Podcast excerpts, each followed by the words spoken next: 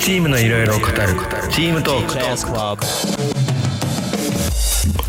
この番組は機能するチーム作りを目指すリーダーのためにチーム力学に基づいた効果的なチームビルディングについてチーム力学とデザインの専門家今田忠人がさまざまな角度からためになるコンテンツをお届けする番組です。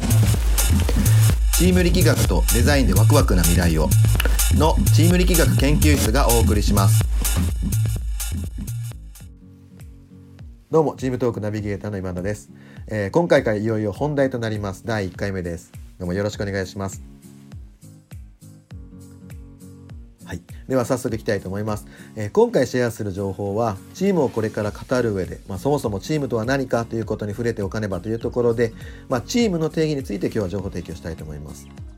で今回はその組織行動学という学問があるんですけどその組織行動学でじゃあチームをどういうふうに定義されているかっていうところについてお話をします。で組織行動学とは何っていうのはあのまあ、今日はちょっとあんまりお話しないです。でこの学問について知りたい方は僕が別でやってるあのチームビルディング心理学っていうブログがあります。そちらの方に組織行動学についても触れてますので記事の方で見ていただけたらと思います。で同じようにですねあの今からお話しするチームとはっていうところも、まあ、記事で出してます。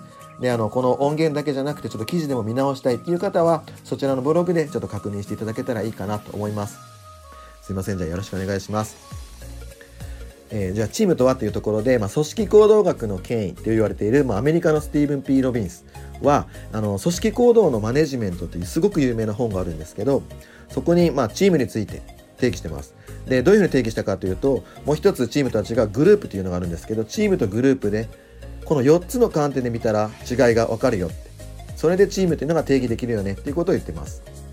で最初に結論を言うと、え1つ目集団目標。で2つ目が相互影響3つ目が説明責任。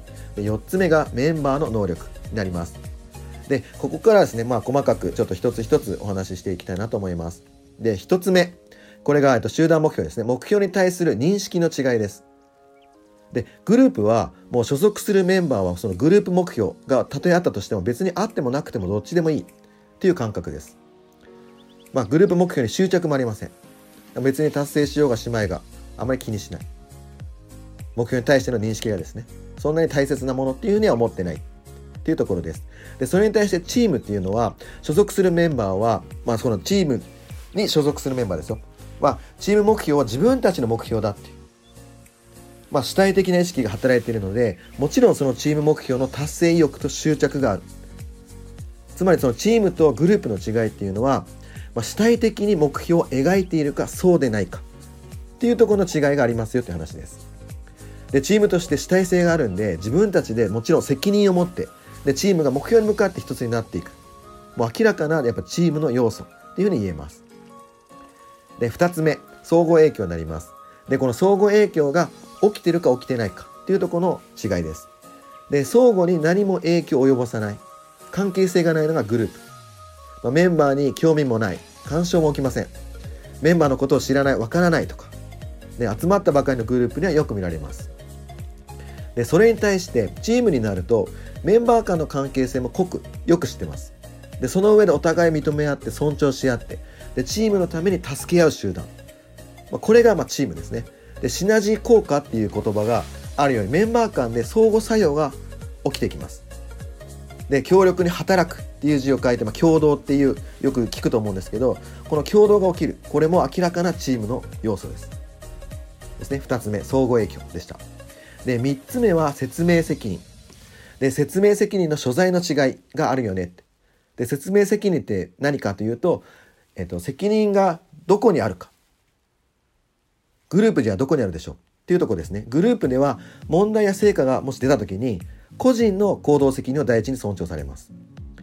じゃあチームだったらどうなのかというとチームではチームの目標はチームで解決するっていう認識があるのでで先ほども何回も何回も話したようにチームとして主体性があります。つまりチームとして責任を持って行動している。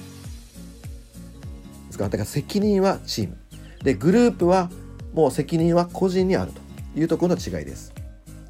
はい、で最後に4つ目メンバーの能力の違いです。まあ、メンバーの能力っていうとん？っていう思いかもしれないですけどチームとして機能する力の要素なのかその力がですね。ちょっとここは、えっと、例を出してあの説明したいと思います。例えば、まあ、野球がしたいとします。野球は9名必要ですよね。で9名これが全員キャッチャーだとしたら試合は成立するんですけど明らかにこれチームと呼べない。ねたとえ全員がプロ級のキャッチャーだったとしても全員がキャッチャーだったら試合はできる。でもみんな取るのが上手。でも打球がめっちゃ下手。で試合として試合ができるけどじゃあ勝負に対してこだわった試合ができるのかそれはまたハテナマーク。でこれはやはりチームと呼べない。やっぱりちぐはぐで寄せ集め感はやっぱ否めないですよね。まあこういう観点で見ると、まあ、グループっていうふうに言えます。でやっとそれぞれのポジションの選手が揃ってきて、まあ、キャッチャーだけじゃなくてピッチャーファーストセカンドショートサードで外野ライトセンターレフト。であの打つ人もいろんな打つのが得意な人ねそういったがいろいろ揃ってきて初めてチーム。っていうふうに言うと思います。つまりチームとグループのメンバーの能力の違いっていうのはチームとして最適な要素の構成かどうか。っていうとこです。同じような人が来てもチームとして機能しない。ですよね。そういうところになります。でちょっと別の角度から。えっと、同じ組織行動研究者ではあるんですけどカッツェンバックという人がいます。でその人はこう定義してました。チームとはある特定の目的のために多様な人材が集まり共同を通じて相乗効果を生み出す少人数の集合体。で相乗効果の乗とはあの掛け算の乗ですね。一人では解決できないことをそれぞれの力を持ち寄って掛け合わせることで解決していく、ね、やっぱチームになると一人の能力じゃ足らなくあ一人の能力がここまでだったけどかけと仲間とやることでただの足し算じゃなくて掛け算なんてさらに大きなことが解決できるようになる、まあ、裏を返せばグループっていうのは、まあ、個人個人なのでやれたところ、まあ、足し算のか、まあ、相加効果かもしれないですね。そういう言葉があるかどうか分かんないですけど、まあ、チームになればそれが相乗効果となって足し算じゃなくてさらに掛け。大きな数字になる。っていう特徴があります。ではまとめたいと思います。えー、チームとはというところで組織行動学について今日お話しました。で、アメリカのスティーブン・ P・ ロビンスは、チームとは4つの観点で見れるよねというところです。チーム目標がある。そして相互影響が起きている。で、チーム全体で責任意識がある。そして目標達成に必要なスキルで構成構成されているというところです。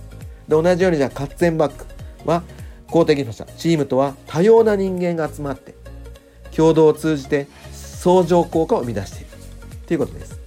今回の情報提供は以上になります素晴らしいチームビルディングを最適に機能するチームを一緒に作りましょう。どうもありがとうございました。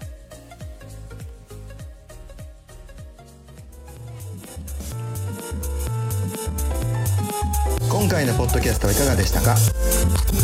番組では質問をお待ちしています。ウェブサイトチーム力学研究室にある質問フォームからお送りください。また今田忠人は機能するチーム力学というコラムを週1回お送りしています。登録していただくと毎週月曜日に LINE で届きます。ご興味がある方はウェブサイトをご覧ください。それではご視聴いただきありがとうございました。素敵な一日を。Thank you.